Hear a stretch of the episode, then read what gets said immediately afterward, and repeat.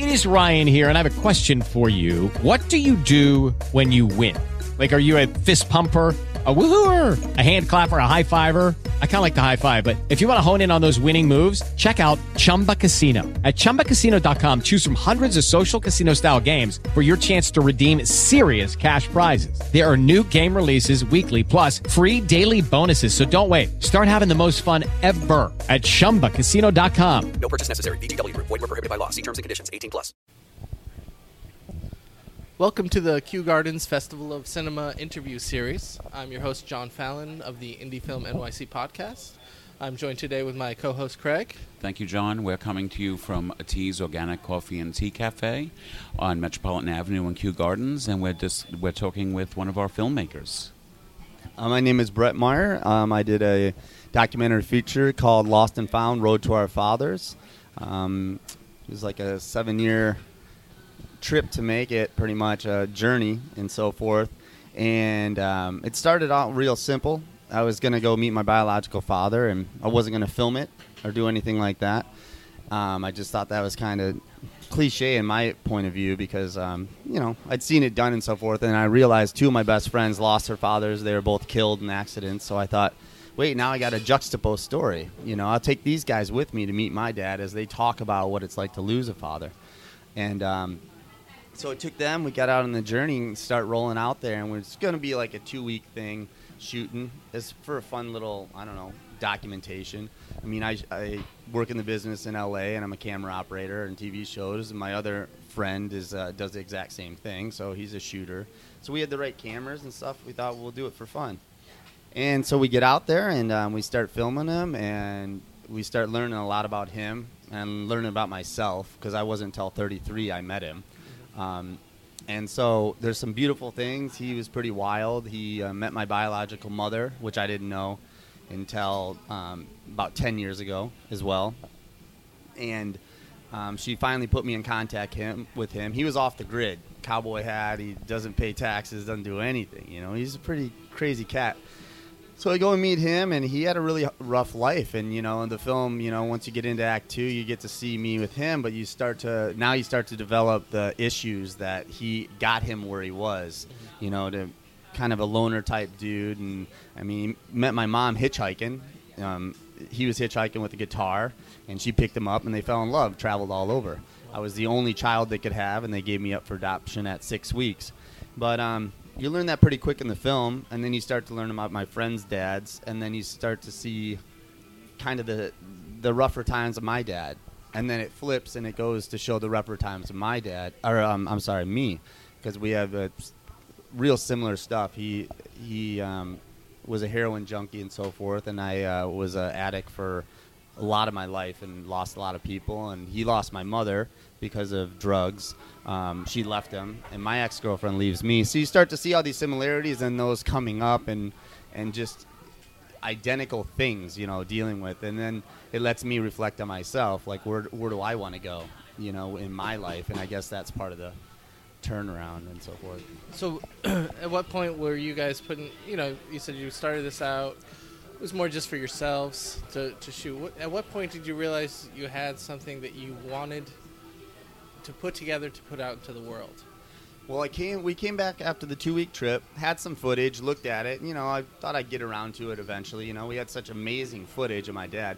And then six months later, I get a call saying he has hepatitis C. He's on fourth stage of liver failure, and he's going to die shortly. Hmm. So then we gather the cameras up and cruise back out there um, to continue filming. And then we thought, wow, this is. I mean, there's a lot going on here now. It's not just a two-week thing. This is now his life we've documented it and now we're going to document the very last and this man's going to die you know it's over so we go out there and it was really tough um, he gave me advice of you know what to be in life and talk about his mistakes and don't make the same mistakes he did and that i can do better and i have wonderful friends and um, the thing is everybody falls in love with this man on, on, on camera because he's the wisdom guy and he doesn't hide behind anything. He doesn't have any bullshit. And you always fall in love with him because he's who he is. And when you get out there he says you know the doctor could have stopped it in phase one of liver failure but he didn't. He wanted to he's like i want to ride it out. I don't want to fix it because i came into this world and I became a, a junkie, and I, I lived a hard, rough life, and I want to die that exact same way. I don't want anyone to take care of me, and this is the way I'm going to go. And I really honored that, and he speaks like that for everything in, in his life, you know. And he's fun, he's happy, he'll crack a joke. I mean, you see the film, he he's uh, captivates it like the grandfather, and we're just the kids around trying to figure it out, like about each other, losing their dads, and Yeah. and so forth. So we went out there and uh, knew we had that, and then my I left, and um, and my dad ended up passing passing away. And when he did, you know, we already knew we were gonna do a doc, but I was sitting back looking at all the footage, you know, all the footage we had, and there was one spot where my DP said, "Ask him where his favorite place is." And I was like, "Come on, who cares about the favorite place?" And he goes, "Lawrence, where's your favorite place?" And he goes, "Right there." Where my mama picked me up. Your mama picked me up hitchhiking. It's this blue lake. It's real long. It's real blue in Michigan, and and it, that's my favorite place. For some reason, it changed me inside. There's just something beautiful about that lake. So I saw that footage, and I called the DP, and I said, "You made a huge mistake, because we're gonna go find this lake." Dude. so I gathered the guys up again, and um, and that took a couple years to get two grown men to come back together, and all three of us fly all the way to Michigan, and we had to go look for this lake we never knew existed or anything. It ended up being the third most beautiful lake in the entire world according to National Geographic. It's called Torch Lake. So we drive up there, and um, you don't really know. You don't really know what we're going to do when we get there. And I have a can- can- canister next to me that I have in the very beginning of the film. You don't know what it is. It's something my dad made. Right. So you get up there, and we go. I get out on that lake, and we have GoPros under the water, and I spend a moment, and I look out at that lake, and I open up the canister, and I spread his ashes there. Mm-hmm. So it's kind of the surprise, and then all three of us sit on the beach and watch the sunrise. Because now I became a subject of my own film. I've joined my friends in something we never thought would happen. Right. I would have a lost father instead of just finding one. So Wow. Yeah. Wow, that's a lot of emotion that you're you're just telling me right now. So, uh, I mean, I could imagine them. Was there? There's loss. There's resolution. yes, Um, was there anger in the beginning? Did you feel any anger that you had never seen him before, or? No, I never had any anger because he talks about how my mom could have, him and my mom could have had a child, but he was too wild. And I understand because I lived a life just like his. I don't. I'm not married. I don't have kids. Um, I went through my stage of the drugs and alcohol, you know, and I and it's something I always have to um, work with. You know what I mean? I always struggle with that, you know, in my life. That's just the way it is with an addict situation. And um, but it, it made me think, and you know, about seven years ago, I had begun um, working and focusing on getting sober. And and I've most of my life for the last seven years, I've been quite sober. You know, there's been times I've relapsed. That's just the truth. I don't want to say that, but it's true. But I've lived 90% of my life focused on getting better. And I got that from my father. So I'm blessed. I'm not mad at him because I saw it take him down. And I have skills to make films and, and a good career, travel the world. And But that doesn't. Um, you fix your problems inside. And he, he was so close in blood to me that he let me look at inside me, you know, to um, help change me. So I never had any anger, more sadness, I guess, at I, times. I mean, the the, uh, the the film just seems to give so many lessons. One, um, finding your your father and the whole journey of that, and then also to say that you had parallel lives, even though you didn't know each other. Yeah. So you know, for addiction, it, it almost you know verifies that it's a, a, a hereditary uh, condition. Right. Yeah. Right. And I mean, even humor, you know, like was so fun because he's like a kid, and on his driver's license, he took he takes a, a pen or a pen when you have to sign your name, and he just puts a line across because he doesn't care. Right. Now, when I sign my receipts at places, I just do smiley face because I don't care. I Right. just you know, and just little things like that. It was really fun to um, to be with him like that, and him just being straightforward, always loving people. Never had any pity party on camera. Right. Again, I'm uh, everyone that sees it. I hope you really enjoy him because he, you know, this man inside and out. And by the time he dies, um, you know, you you don't find any anger with it. I don't. I don't feel, but Now, is there, uh, you know, something you ho- you're you've screened this before a few places, right? yeah. And so, what kind of reaction are you getting from the audience, and what do you what do you hope your message is for them?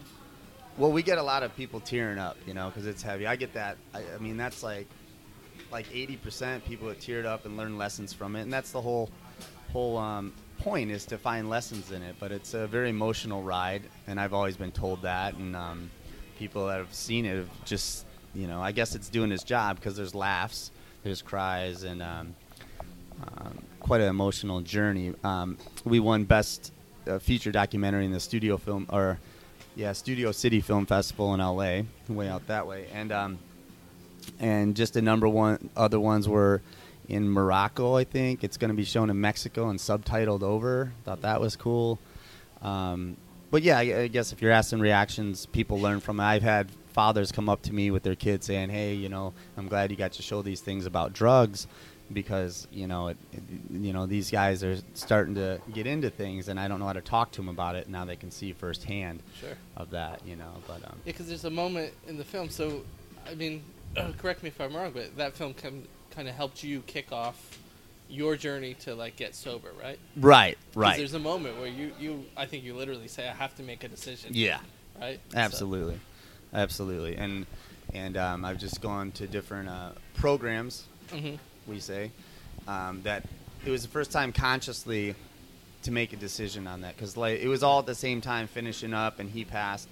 And yeah, that that came in. It's not like in the movies where someone dies and you're just like, I'm going to change it. You sit back and you think about it. You start to look at all the downfalls of what everything's affecting you. You know, and that's the trickery I think with substance abuse is you can have everything and have a good family, a good career, you know, um, a good a lot of things, um, but you're being taken down at other times, Right. and you know, different things with relapse and stuff for people are so detrimental. You, I mean, you can relapse and not come back pretty quickly Mhm. at all, especially on high end type people that are very intense. So um, yeah, it was a conscious decision, and man, life is so much better being sober. It's so fun. I can crack jokes and shit. I feel like I'm 16 again. I mean, I wouldn't even. Yeah, I'm just not even the same person now, and it's so worth it, man. Oh, I love So it. How long was the kind of the post production process? Like, I mean, was it? Oh, you have to ask me that. I'm What's- dropping what's this mic. We're out of here, man. I can't hang. Um, because it, it must have been a bit of a catharsis to kind of get all that out finally, but it would, must not have been easy. Oh man, it was crazy. I um I don't know, we had so much footage and then, you know, waiting a year to go film my dad getting sick, then come back editing that footage. Mhm. Then a huge string out, but then we had to fly to Detroit too. So that was another t- a year and a half to get the guys together and money to go out there to do that. Then come back and edit. And um, I got funded um, from Emmanuel Fibolowski. I always do his name wrong. Okay. Prince of Naples, Italy. I want to make sure I say that. He financed the very end. He saw the um, clips and so forth, um, and he flew in from Italy. I worked with him on a thing, and he's like asked money I needed to finish, and he gave me the money, and we did the editing, and spent a year doing that this last year to get the edit. We had a long string out. It was three and a half hours. You know how any of this would go, Right. and um, yeah, it was a, it was a long journey because Were you cutting it, or did? yeah, I was cutting. I cut the assembly cut, Okay. and then I brought in another editor that was great. He was he was really solid. Really, you know, got what I wanted. And then my favorite editors are female editors, like Martin Scorsese's, you know, Quentin Tarantino's. They're all female. And since it was an all guy film, I wanted her to come take it. This I had to beg the person to take it. You know, it was actually my ex girlfriend in the film that you'll see that I lost due to all the drugs and stuff. She's an excellent editor, worked with Slamdance, so I begged her, you know, after all these years of eight years of, you know, putting up with you? putting up with me and not seeing her, her getting married Yeah. and have a kid. Uh, I begged her. I said, I, I know you have the skill to do this. So she came back in, and of course, like all women, beat it up, find the emotional parts, the sad parts, extend things, and um, she she had the layers of the cake to make you cry and where to open it up, and uh, just phenomenal job. So, Yeah. but it takes time for all those elements. And and you said you said uh, at the lake you did a sunrise. Yeah. So I mean that's just a beautiful uh, choice having it as a sunrise instead of a sunset because it definitely is opening up the rest of your life. It's starting over Yeah, again. that's cool. That's cool.